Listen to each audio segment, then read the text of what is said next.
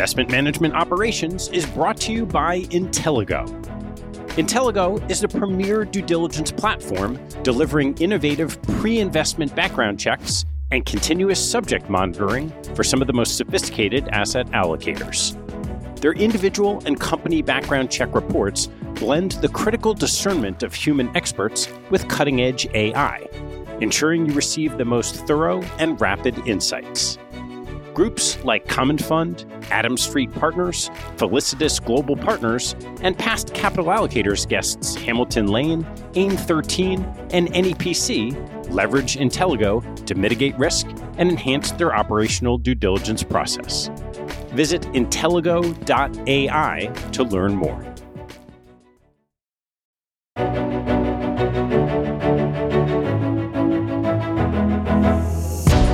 Hello, I'm Ted Seides, and this is Investment Management Operations.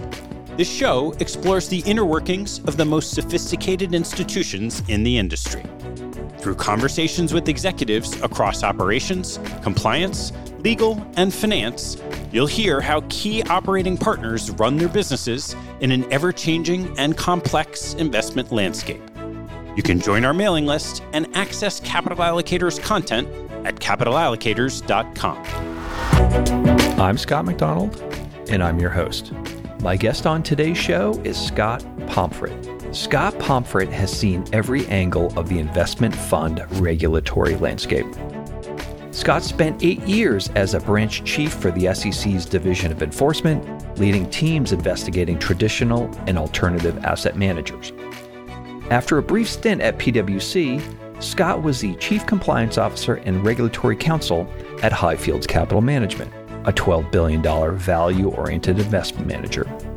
Today, Scott advises private funds and vendors on regulatory, legal, and business issues. Our conversation covers Scott's tenure at the SEC, his transition to the private sector, and best practices for CCOs and their firms.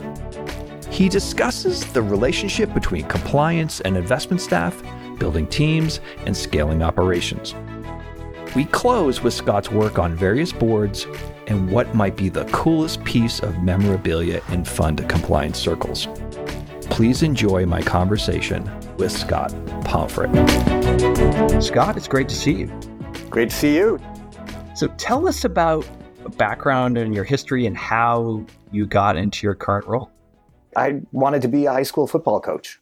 I graduated from mm-hmm. college and went back to my hometown and jumped on the staff of the football team there. And I actually coached for five years before I realized that I, while I wanted to be a high school football coach, I did not want to be a high school teacher and started casting about for a different future. And I made a brief stab at getting a PhD in what was called a program in the human sciences, which is a smash up of English, anthropology, sociology, you name it. And all that time, my older brother, who is a partner at a major international law firm, was whispering in my ear, You're going to love law school. And what were you teaching in high school? I was just coaching and I was working during the daytime in a variety of roles, some assisting at the school, some running my own business, painting houses. But the part at the school convinced me even more so. You think about what teachers go through now and went through with COVID. That was a tough, tough, tough career. I'd rather have something easy like law. Absolutely. So you went from law school directly to private practice? I clerked for a year with a absolutely wonderful circuit court judge who was then in New Hampshire, subsequently in Boston. And then I went to Ropes and Gray, where I spent five years in the litigation department. What was a typical case that you would deal with? I started doing what I can only describe as catastrophically boring commercial litigation oh. involving insurers, such as Lloyd's of London, defending themselves against things like repetitive hand strain injuries and claims for that. I quickly realized that was not something I wanted to do with the rest of my life and pivoted to doing government investigations, which was way, way more fun, a lot more fact development, interviews, etc., as opposed to writing legal briefs. So I did that for probably the last three years, almost exclusively, some with the SEC, some involving healthcare fraud and similar claims. What made you decide to go from a premier organization like Ropes to working for the government? That's easy. It's basically because the SEC staff on the other side of my matters were frankly no good. And we were handing them a case on a platter in this particular investigation. And they were asking all the wrong questions, chasing all the wrong leads. And a bunch of us at Ropes, as well as at then Deloitte, who was our forensic accountants involved at the time, were like, we can do this better. And we went over en masse. Basically, all of us arrived within three months, and there were two other lawyers and a forensic accountant, and eventually another forensic accountant came over later. What a different atmosphere at the SEC versus Ropes and Gray. Obviously, pretty hierarchical at the law firm. The SEC, you walked in the door, they handed you a load of cases, and you got to work, and you did whatever you thought was appropriate in the particular matter going forward. What's a typical enforcement case look like?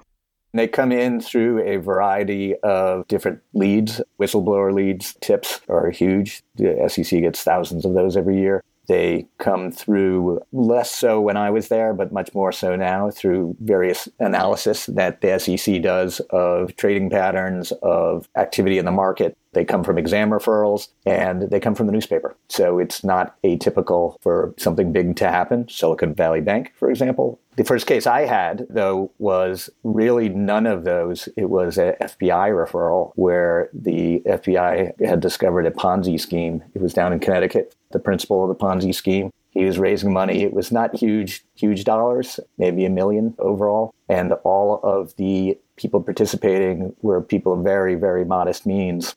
And within a week, we had an injunction against the gentleman. And we showed up in court down in Hartford. And there were probably 500 people lining the steps to the courthouse, all the participants in the Ponzi scheme. Not mad at him, mad at us, because we had stopped them from getting what they regarded as their just rewards from the scheme. Mild heckling was the least of it. It was quite an intimidating scene.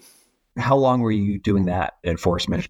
I did that for two years and then became what's called a branch chief, which means that I had folks underneath me who were doing most of the investigating and I was doing the supervising and second chairing. And I had intended to leave the SEC after about five years, but I ended up getting an absolutely phenomenal case involving a big hedge fund that blew up in Connecticut in about 2007 and ended up sticking around for three years because I was driving this case, which we were coordinating with the CFTC, the Department of Justice, the FBI, the state securities regulators. A really exciting case but not one you will have heard of because we ultimately did not recommend charges against the hedge fund manager.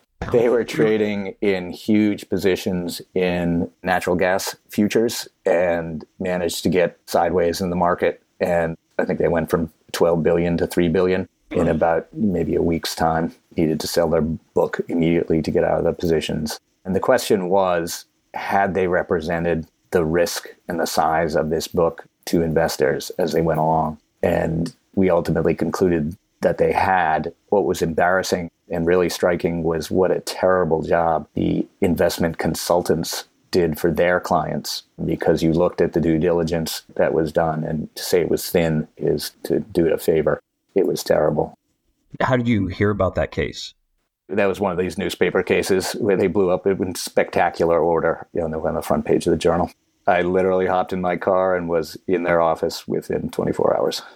So let's say I'm in that seat and you decide to hop in your car and come visit me. What's the best way to manage that if I'm the manager?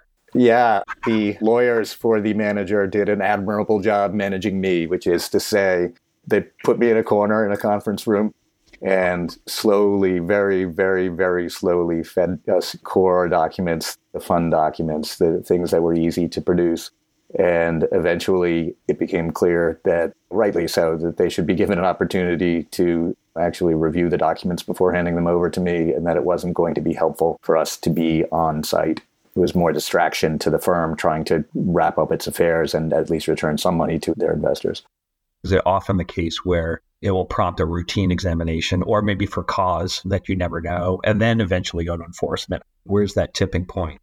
So, in this case, I think the front page nature of this made us want to put enforcement people on the ground right away because we just didn't know why it had blown up rather than do what you just described, which is the typical road, which exam shows up, takes a look around, kicks the tires, nothing out of the ordinary. And it might be that an enforcement person is sent alongside, but that typically results in the registrant suddenly not wanting to talk anymore. We try not to bring that heavy hammer down on the registrants if we don't have to. From there, you left the SEC, and where'd you go after that? It was Dodd Frank time, and every private fund manager and their sister were needing to get registered. It was a time that was ripe for somebody with an SEC background to walk them through their paces and get them ready for the registration process. So I went to PwC. I helped managers in Europe. I helped mm-hmm. managers in Boston. I helped managers in New York uh, on the West Coast, all trying to do the same thing, which is meet the deadline for Dodd Frank registration for investment advisors if you're a manager that's based in Europe, but you have a lot of US investors, you're then required to register. What's the big challenge for organizations like that? They're under a totally different regime, and all of a sudden they have to then start to march through the requirements of the SEC. One of the things that is huge is the privacy piece, which is the SEC obviously expects to have emails, for example, and other electronic communications not only archived but reviewed regularly. This to the Europeans is a gross invasion of privacy by the employer. So that's one huge cultural issue that they have trouble getting over. The regimes are not so different that, generally speaking, it was easy to adapt what they were already doing and tweak it to fit the SEC model. And I think that remains true today. How long were you at PwC for? I was only at PwC for about 15 months because my very first client was Highfields Capital. And Highfields Capital was looking for a chief compliance officer and counsel. And lo and behold, after working together for that 15 months, they were ready to make me an offer. And I jumped ship. It was a firm that also had started the registration process the first time the SEC attempted to require a registration of private fund advisors in 2005. So they actually had the bare bones of a program in place, which gave us a head start. Sounded like you already had a good look at what that organization culturally was like. So you knew a little bit about the tip of the iceberg. We were sitting on site for week long periods over the course of the 15 months. I met all the operations people, all the accounting people, obviously all the legal and compliance folks, the head of the firm, managing partners. So it was an opportunity that I think most people don't get going into a manager, particularly in that seat, which if you're in line with management on the importance of compliance, it's a great job. If you're not in line, it can be a hellish job. I had it easy. I think there are ways, though, that people can kick the tires and understand what it is they're getting themselves into before they actually say yes. Are there any smoke signals that you can figure out?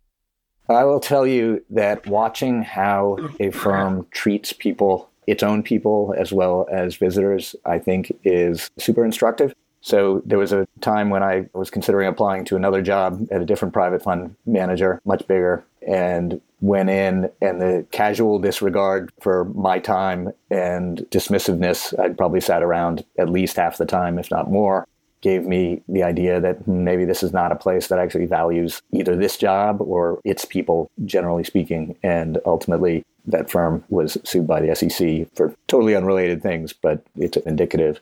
What's your experience like being a consultant and people seeking advice and you're providing that information, how does that differ versus actually flipping the script and then being in house and trying to apply that same advice? One of the things about coming from the SEC is you have zero idea about how to operationalize any of the rules that you're inflicting on registrants. At PwC, I had the advantage of really starting to understand that operational piece of things. But until you're actually in the registrant and understand how it works at your particular firm, it doesn't hit home until that point. I think now that I work with a number of fund managers, many of whom are spinouts from Highfields, two things. Number one, I get how hard the operationalization piece is, even if you know what the rules are and have the right policies in place. And number two, just to, having lived through it, to be a little more creative on getting to the end goal. There are some nice things about not being ultimately responsible if something goes wrong, but I also do miss sitting in the seat and making the final call. What's your definition of an effective chief compliance officer? I think the most important thing that a chief compliance officer can bring is make sure you're appealing less to statutes and laws and rules and focusing a lot more on the values that are driving the reasons you have policies and hitting home with that. We always started all our trainings with look, here's the basic rule. We act ethically, fairly with our business partners, with our counterparties, with our investors, whomever. I think that having great training is important. If I mentioned a particular rule during a training, I failed. What I should be doing is telling stories, and I should be helping people figure out from the stories what exactly is they ought to do and be able to apply in a particular situation. After giving the same presentation two years in a row, we got to mix this up. We started using cartoons. We started making fun of ourselves. I just read about somebody who would define the word good afternoon, very legalistic fashion, just to make fun of themselves going through it.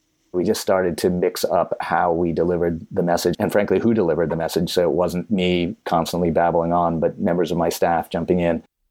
What is that distinction between the annual requirement and then somebody who just joined? So, I wanted to convey to the new joiner how important compliance was at our firm. I was the second person after HR who greeted them in the morning. And we sat down for an entire 90 minutes and went through the rules of the game and went through some of the stories. And ultimately, our answer was the number one rule of compliance is come talk to compliance. And this is our first conversation, and it's definitely not going to be the last. So let's say I'm new to industry. What's the key takeaway for people coming into the seat not knowing anything about all this? For everybody who comes into a new firm, listen, listen, listen far more than you speak for the first three to six months rather than trying to demonstrate your value right from the get go. Really try to understand how the firm operates, who are the important people in your particular role. I can't emphasize enough finding peers, preferably outside your firm, you can share stories with on a confidential basis and who ultimately will be your network over the course of your career. One of the topics we hear a lot is about it's not the black and the white that's hard to manage, it's really the gray. What's your viewpoint on that area and trying to end up on the right side of that when most of that stuff is really unclear? Whenever you are dealing with the gray areas, which, as you pointed out, is really where you're adding value, you're not really adding value where it's black or where it's white is A, to prepare as best you can. Understand that while it's not your job to necessarily make a decision, you need to come with a point of view and be ready to make a recommendation. And your recommendation is typically going to be you can do this or you can do that. Here's the risks attendant with the former, here are the risks attendant with the latter. Here's my view of the likelihood of those risks manifesting. And ultimately, that decision gets made by the head of the firm if it's a matter of importance or you may be making it if it's something that's appropriate for the CCO to handle solo. Another thing was just the pure surface area that uh, a CCO has to cover. You have to know the rules, and then there's things like technology, cybersecurity. Any thoughts on how one might get up to speed? How do you manage that? In some ways, getting up to speed is having great peers. I had a phenomenal chief technology officer, for example, at my firm and compliance and tech are constantly working hand in hand to make things happen, to operationalize some of these things that we spoke about before. But some of them are opaque, some of them are difficult. They're trading instruments that I have to have the ops or the investment person speak to me very, very slowly and repeat it four times before I understand what it is they're mm-hmm. saying. You need to have humility around that. You can't be all those things. You have to work your way through and get help from others in the firm and again from your peers as well, who can direct you to resources that are external to the firm. Any advice on how do you create an effective working relationship with an investment staff? Because you're ultimately trying to modify people's behavior, but you're not in control of their compensation at a fundamental level. I think the most important thing is investment professionals are people too and you need to actually know their kids' names, know what kind of dog they have, meet their spouses at whatever opportunity, have that beer, because I think constant interaction with them was my biggest friend. They were familiar having me around, lurking, they might say.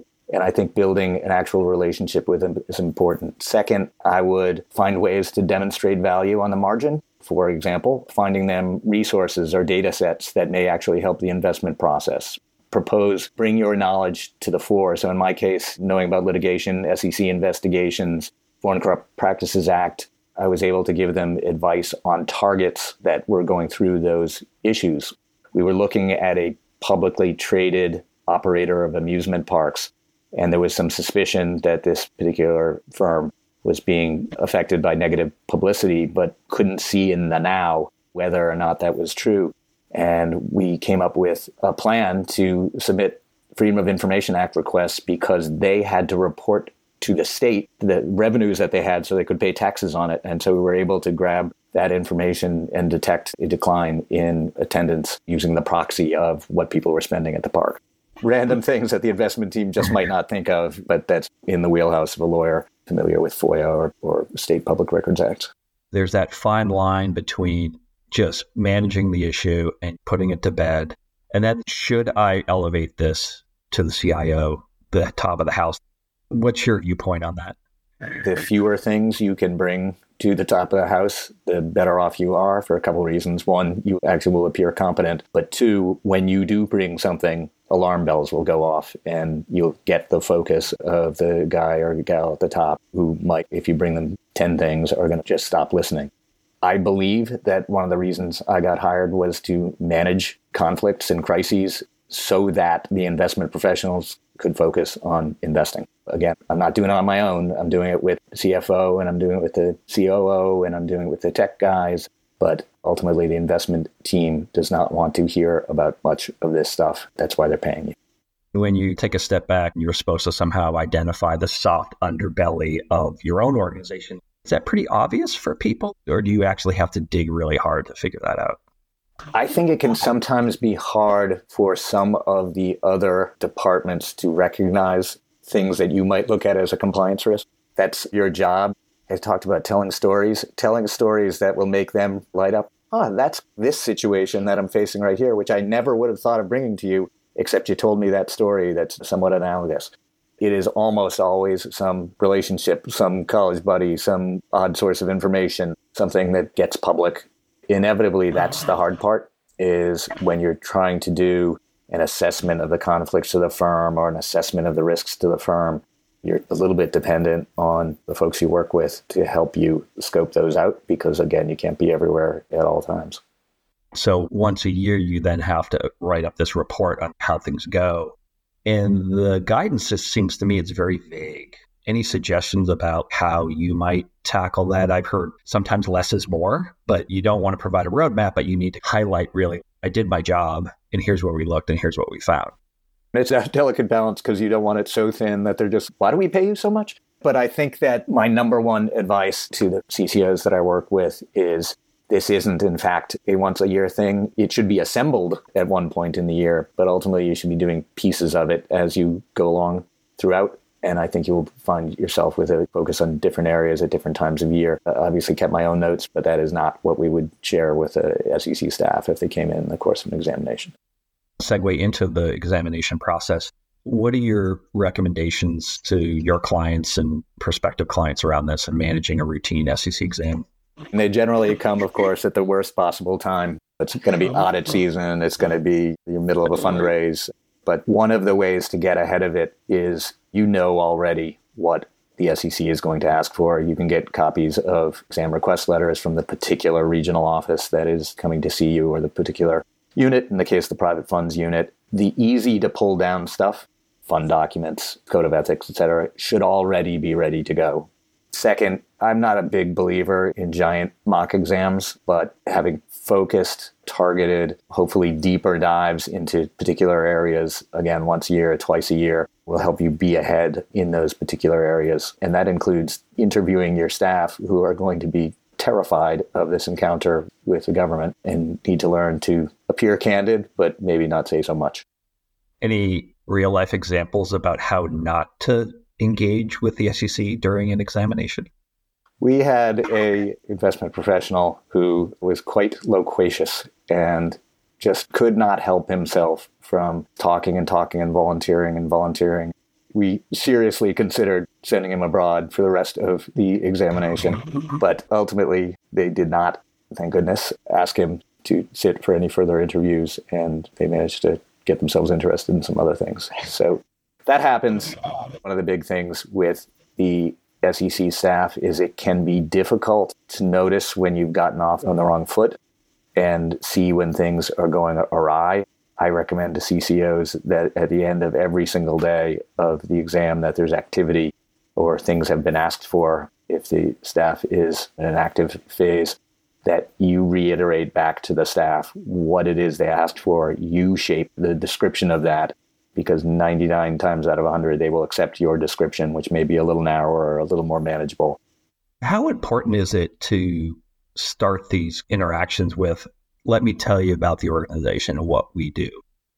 My impression is becoming increasingly less important, which is to mm-hmm. say that unless your strategy is unusual or there's something idiosyncratic about your organization, maybe its structure, maybe the way the firm is managed, that the staff wants to get beyond that. I know in the case of an exam that I participated in recently, the introductory presentation started and the staff derailed it within maybe 10 minutes at most that's how long they were willing to sit tapping their feet and then start just diving into the things that they were interested in because they were prepared. And I believe staffs are better prepared now than they have been in the past, partly because of the training that they're getting in the private funds unit, partly because of the caliber of examiner that they're getting.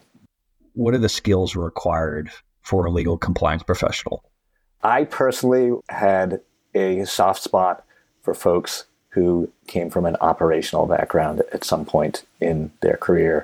Again, because that's the piece that is hard to develop once if you've always been in a legal role, a compliance role. And I wanted somebody with confidence because each of my people at some point is going to be dispatched to go talk to the CIO, or they're going to be dispatched to talk to a busy investment professional or a busy CFO, and they need to be able to express themselves quickly and they need to not get frightened and they need to not get put off. So it does require a certain persistence. It requires brevity and it does require some listening.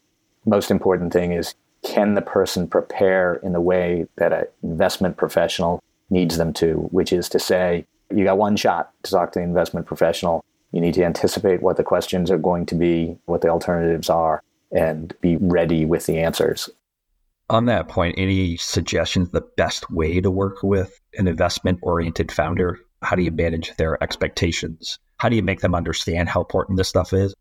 I was fortunate to work with a founder who absolutely understood the importance of compliance, the preparation, the appeals to values as opposed to particular rules really goes a long way. Choosing your moment goes a long way. I quickly learned to read my guy and understand when the moment was ripe and when the moment was not. So look at the daily P&L. exactly. It's not a bad barometer. One of the things that CCOs need to do is to really understand that what you think is important is not necessarily in that moment important to the investment professional. And again, be humble about that, persistent, but humble about it, and understand you may need to pull back and try again at another moment. I always say the one person who should not panic in a compliance crisis is the CCO because you need to be the voice of calm and reassurance in the firm. Let's turn to what you're doing today. I do two things. Number one, I've helped a number of new managers, mostly who are former Highfields investment professionals and some others, launch their funds, which has been a ton of fun, not just helping them with compliance, but helping them think through the business issues helping them hire people, helping them make their spend, whatever it may be. So I spend maybe half my time doing that. The other thing I've done is become a director to certain private fund complexes. The ones I'm involved in are in the Cayman, but could be anywhere theoretically. That has both kept my fingers on the pulse of Cayman law and Cayman developments, which is super helpful, and also allowed me to work with some firms that I wouldn't otherwise be working with from a compliance perspective. What makes a good board member? I think of it as what makes a good mix of board members. First of all, the board member should be engaged and should be as skeptical of you at the outset as you are of them at the outset. Because if they're not, I just question whether they're going to bring a skeptical eye to their work, which I think is absolutely critical for a director. Second, the boards that I have seen that operate well often have a Cayman member, somebody who's knowledgeable about US law, and somebody from inside the manager. And I think that range of backgrounds is helpful as opposed to having, say, two Cayman directors and somebody inside the firm. This is not a joke. I had a director who I literally didn't hear speak in 10 years until the day he was retiring from us. That sort of invisibility, I think, it ended up that we basically had a one member board of directors who was the other Cayman director. And I think both and all parties on the board should be pulling their weight as they go along, which can be tough to evaluate before you're in the mix, but is definitely something to think about. It is hard to get rid of directors because you have to explain to LPs why it is you're doing that and to regulators. How would one go out and find a board or one or more board of directors through different organizations? There are these factories of directors that have typically the director has 20 or more different boards that they're on and they all are employed by a organization in the Cayman or in BVI or both and their profession is being a board member of private funds which is fine. Many very competent many very experienced. I also believe that trying to find somebody who is not in that setting who has the operational background or the legal background or something that's recent or relatively recent is going to make for a more effective board overall. What are your minimum expectations of a board member? The number one thing that board members bring to the table is the ability to address and evaluate conflict because as the manager, you need somebody who is independent, who hopefully has analytical skills to understand the conflict to help you work through it and frankly give you some cover. Somebody later down the road, an LP or a regulator questions the decision that was made. The other thing that board members need to do is keep up with trends. And again, this is on both sides of the pond, um, whether it's in Cayman or in the US, understanding where regulators are interested in going, what the concerns of LPs are today. Right now, one of the big things that frightens board members is the issue of cybersecurity and how, as a board member, can I see into the cyber regime of my manager? Or are they going to be the next one on the front page of the journal? That's a weighty issue, no matter what size you are. How do you go ahead and how do you actually get that? What does that body of information look like? Ultimately, I think unless you are a cyber professional yourself, you can't be making judgment about the particular technologies being used or particular policies that are in place. I think what you can do is make sure the procedures seem to be there that allowed the manager to get to where they need to go, that you're getting regular reporting on what the manager is actively doing, that the manager has hired both internally and externally appropriate advisors to help them out along the way. So you're more looking at the process than the substance because I don't think board members are typically in a place to, say, evaluate a particular software or a particular technology. The other part of your job is to really helping people launch, converting from being an analyst to a PM or starting your own company. Where do people get bought down?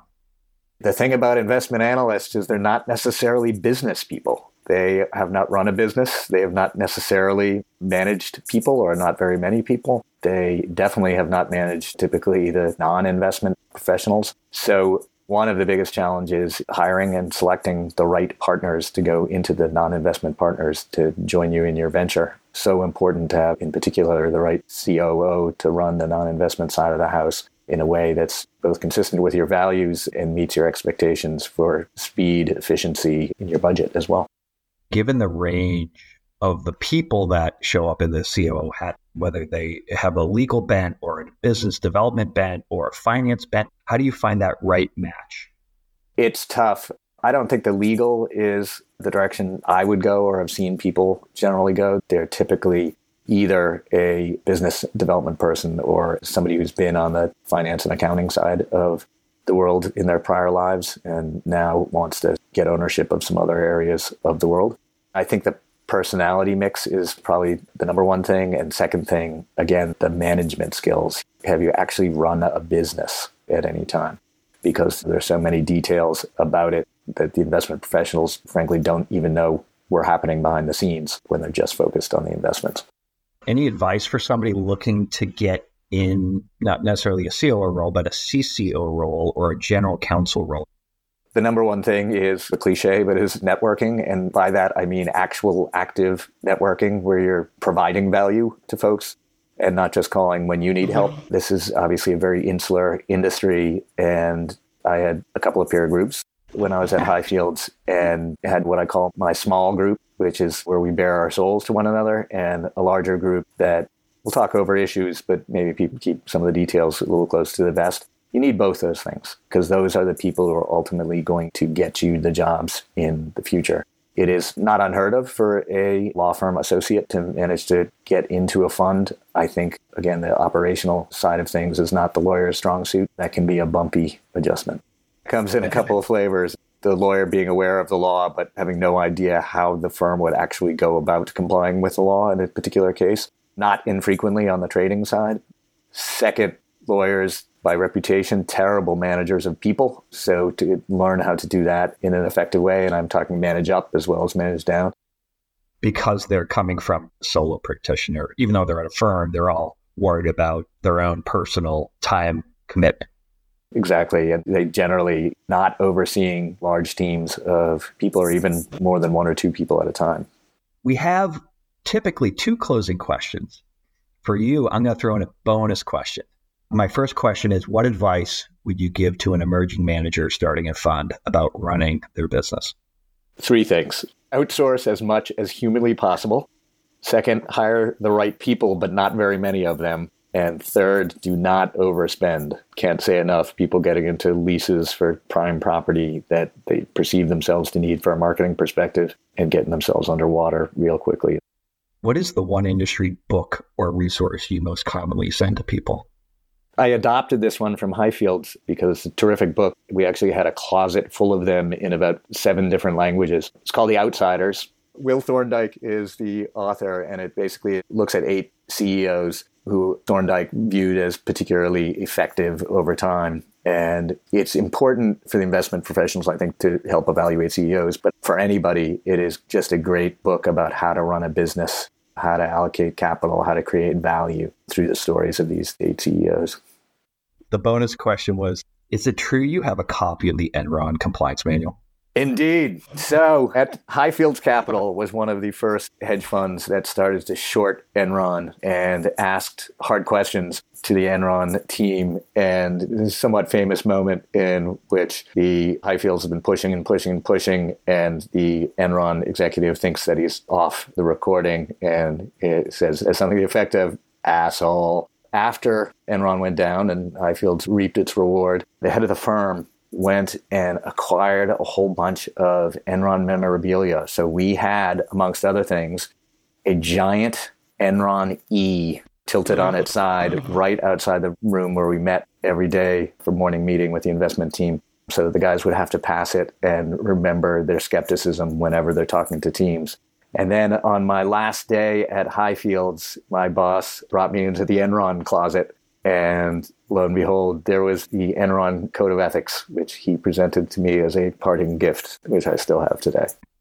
So, what's the moral to the story there? Definitely not worth the paper it's printed on, that's for sure. Ultimately, it was pretty skinny, but it comes back to what I said, I think, at the outset that the rules and the statutes and the laws are one thing, and the policies are one thing, but the values of a particular organization, that's what's really going to keep it on the right track. Scott, this was a wonderful conversation. All right. Thanks, Scott. I appreciate it. Thanks for listening to the show. If you like what you heard, hop on our website at capitalallocators.com where you can access past shows, join our mailing list, and sign up for premium content. Have a good one, and see you next time.